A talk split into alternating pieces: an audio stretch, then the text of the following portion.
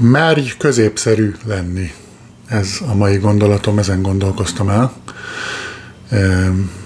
Hát ugye nagyon sok időt, meg energiát töltünk arra, vagy azzal el, hogy megpróbálunk valamilyenek lenni, valamilyen, valamilyen elképzelésnek, vagy valamilyen elvárásnak megfelelni.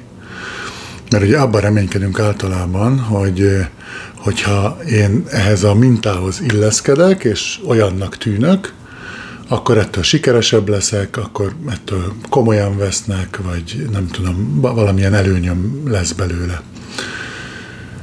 Az én tapasztalatom ennek, a, ennek az ellenkezője. Nekem az a tapasztalatom, hogy ez egyáltalán nem igaz, és minden olyan próbálkozás, amikor te valamilyen akarsz lenni, az mindig oda vezet, hogy végül semmilyen leszel. Na most hogy, hogy értem ezt, vagy hogy működik ez picit mélyebben, vagy részletesebben? Ugye például van egy, van egy beszélgetés, és mondanak valamit, és nem, nem hallod. És mondjuk ez már a második dolog, amit nem hallasz. És az elsőnél megkérdezted, hogy tessék, de a második nem olyan ciki, hogy, hogy most ezt se hallottam, mert akkor velem van a baj, hogy süket vagyok, nem? És nem kérdezed meg, és nem érted, hogy mit mondtak, és elkezdesz kitalálni dolgokat, hogy hát biztos ezt mondta, vagy biztos azt. És ennek ugye az lesz a következménye, hogy egyre kevésbé érted, hogy miről van szó. Vagy egy csomó olyan élethelyzet van még, amikor mondjuk magabiztosnak próbálsz tűnni, beszélgetsz valakivel, és azt mondja, hogy tudod, van ez a dolog, és ezzel kapcsolatban mond valamit, és akkor te próbálsz nagyon egyetérteni, hogy ja, persze, igen, igen, igen, hogyne, hogyne. Vagy van az az élethelyzet, amikor találkozol egy ismerőssel, és nem tudod, hogy honnan ismered, nem emlékszel már rá, és jó esetben a nevét se tudod. És akkor próbálsz mosolyogni, és úgy csinálni, hogy ah, szevasz, hát ezer éve, és, és a család, és a munkád, még mindig azt csinálod, amit a múltkor, mert fogalmad nincs, hogy mit csinál, mert azt se tudod, hogy ki az vagy társasági helyzet van, mit tudom egy tréningen vagytok, elfelejtetted a nevét, mert tizen vagytok, mindenki bemutatkozott, és jó esetben kettőt tudtál megjegyezni, mert az egyiket úgy hívták, mint anyádat, a másik meg, nem tudom, valamiért egy, egy köz, hozzád közel álló híres személy, és akkor meg, megjegyezted erről a, a nevet. És nem tudod, hogy milyen neve az illetőnek, de nem akarod megszólítani, mert akkor akkor ki kéne mondani a nevét, hogy hé, te ottan, neked akarok valamit mondani, inkább nem mondasz semmit. És akkor lekorlátozod magadat csak azért, hogy ne kelljen megszólítani. Ismerősek ezek a, ezek a helyzetek? Ezek mind, mind arról szólnak, hogy nem akarok fölfedni magamról valamit, nem akarom megmutatni, hogy, hogy én nem vagyok tökéletes, hogy, hogy valamit nem tudok, vagy, vagy valamire nem vagyok képes, vagy, hogy valamilyen olyan kvázi hiányosságom van, ami ebben a helyzetben esetleg rossz fényt vethet rám.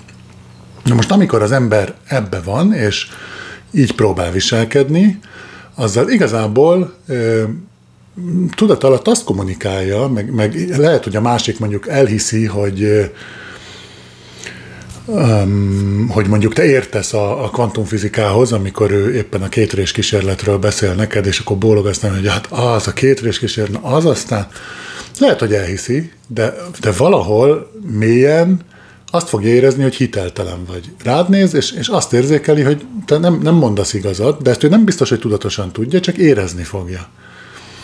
Szóval ezzel a viselkedéssel azt lehet elérni, hogy magadat elhitelteleníted mások szemében, és egyszerűen nem, nem fog igazán jól működni a kommunikáció, és a végén mondjuk azt fogja érezni a másik, hogy hát ez nem, nem volt olyan jó.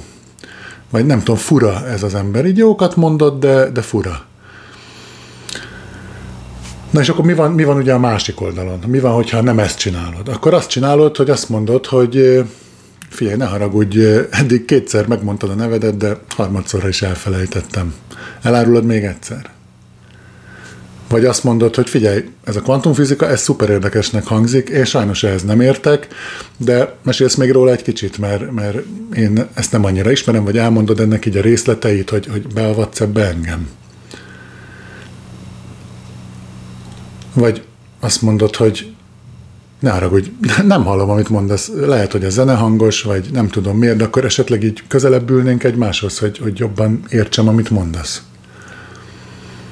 Ha meghallgatod ezeket a mondatokat, ezek, ezek sokkal hitelesebbek. Arról szólnak, hogy itt van egy, egy élő lény, egy másik ember, aki, akinek valamilyen nehézsége van, valamilyen problémája van, és megmeri mutatni feléd az ő kiszolgáltatottságát, azt, hogy, hogy, hogy neki hogyan nehéz ebben a helyzetben, és téged invitál arra, hogy neki segíts ebben az állapotban, hogy ő jobban tudjon lenni.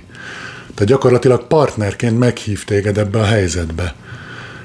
Ez egy, egy, egy emberbe általában azt okozza, hogy ő megtisztelve érzi magát, és, és nagyon autentikusnak és hitelesnek érzi a, a másikat, mert azt érzi, hogy ez az ember megmeri mutatni nekem az ő gyengeségét, nehézségét, és nem csak, hogy megmeri mutatni, hanem még segítséget is mer kérni tőlem ebben a helyzetben.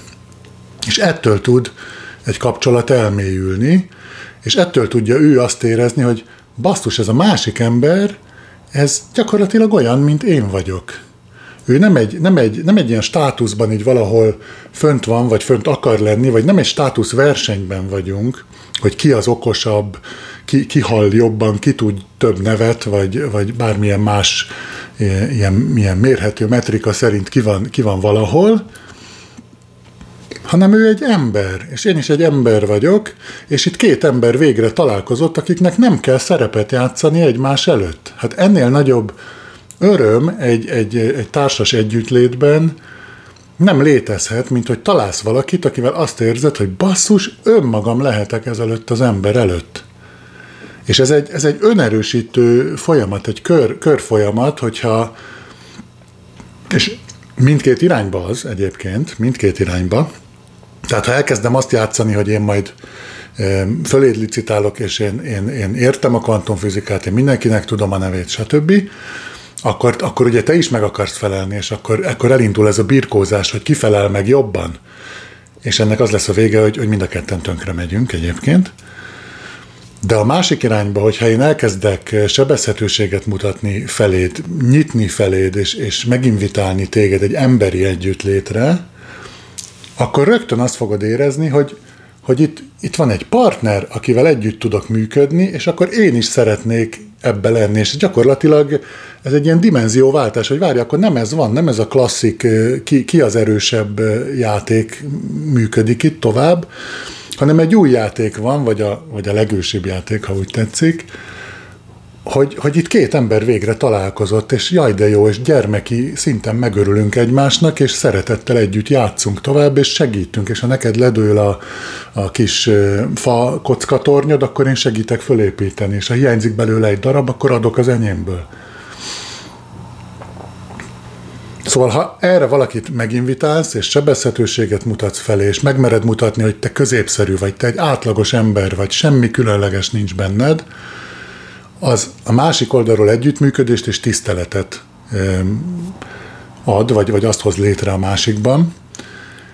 És ez egyébként az élet minden területén igaz. Tehát ha például mondjuk te vezetői munkát végzel például, akkor ez még hatványozottabban igaz, még inkább igaz, hogy akkor tudsz jól együttműködni mondjuk a beosztottjaiddal, hogyha megmered mutatni nekik a gyengeségeidet. Vagy ugyanúgy, hogyha egy családi helyzetben vagy, ahol, ahol van valamiféle hierarchikus viszony, ott is ugyanúgy nagyon jól működik ez.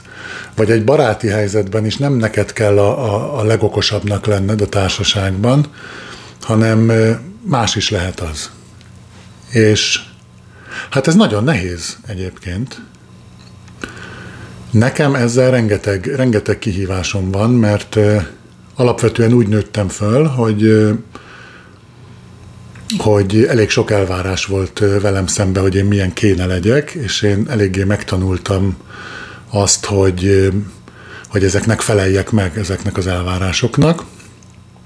Erről egyébként van szó a kodependenciával foglalkozó videóban is. És És én, aki ezt tanultam, nekem nagyon nehéz például egy társasági helyzetben elengednem azt, hogy rólam ott mit gondolnak mások, és nagyon nehéz csak úgy jelen lennem.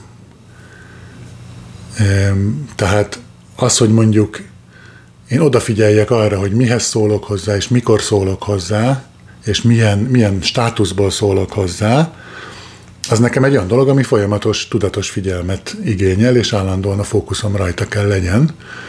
Különben így az egóm az, az jön a felszínre, és el, elkezd kapálózni, mint a fuldokló a, a tengerben, hogy, hogy ő akar itt érvényesülni, és ettől egy ilyen teljesen antipatikus pozícióba kerülök mások számára, egy, egy ilyen izzadságszagú, hiteltelen emberré válok.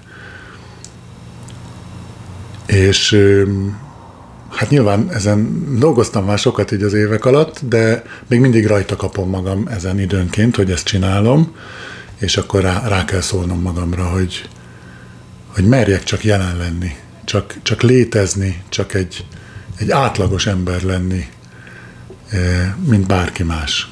Úgyhogy hát nektek is ezt javaslom, hogy próbáljátok ki, hogy milyen az, hogyha nem te akarsz lenni a legokosabb ember a szobában, hogyha mered venni a bátorságot ahhoz, hogy, hogy másoknak teret adj, és ők tudjanak érvényesülni. Próbáld ki, hogy ez milyen, és hát ha van kedved, írd le itt a kommentekbe a, a videó alatt, hogy, hogy mit tapasztaltál, engem amúgy tökre érdekelne.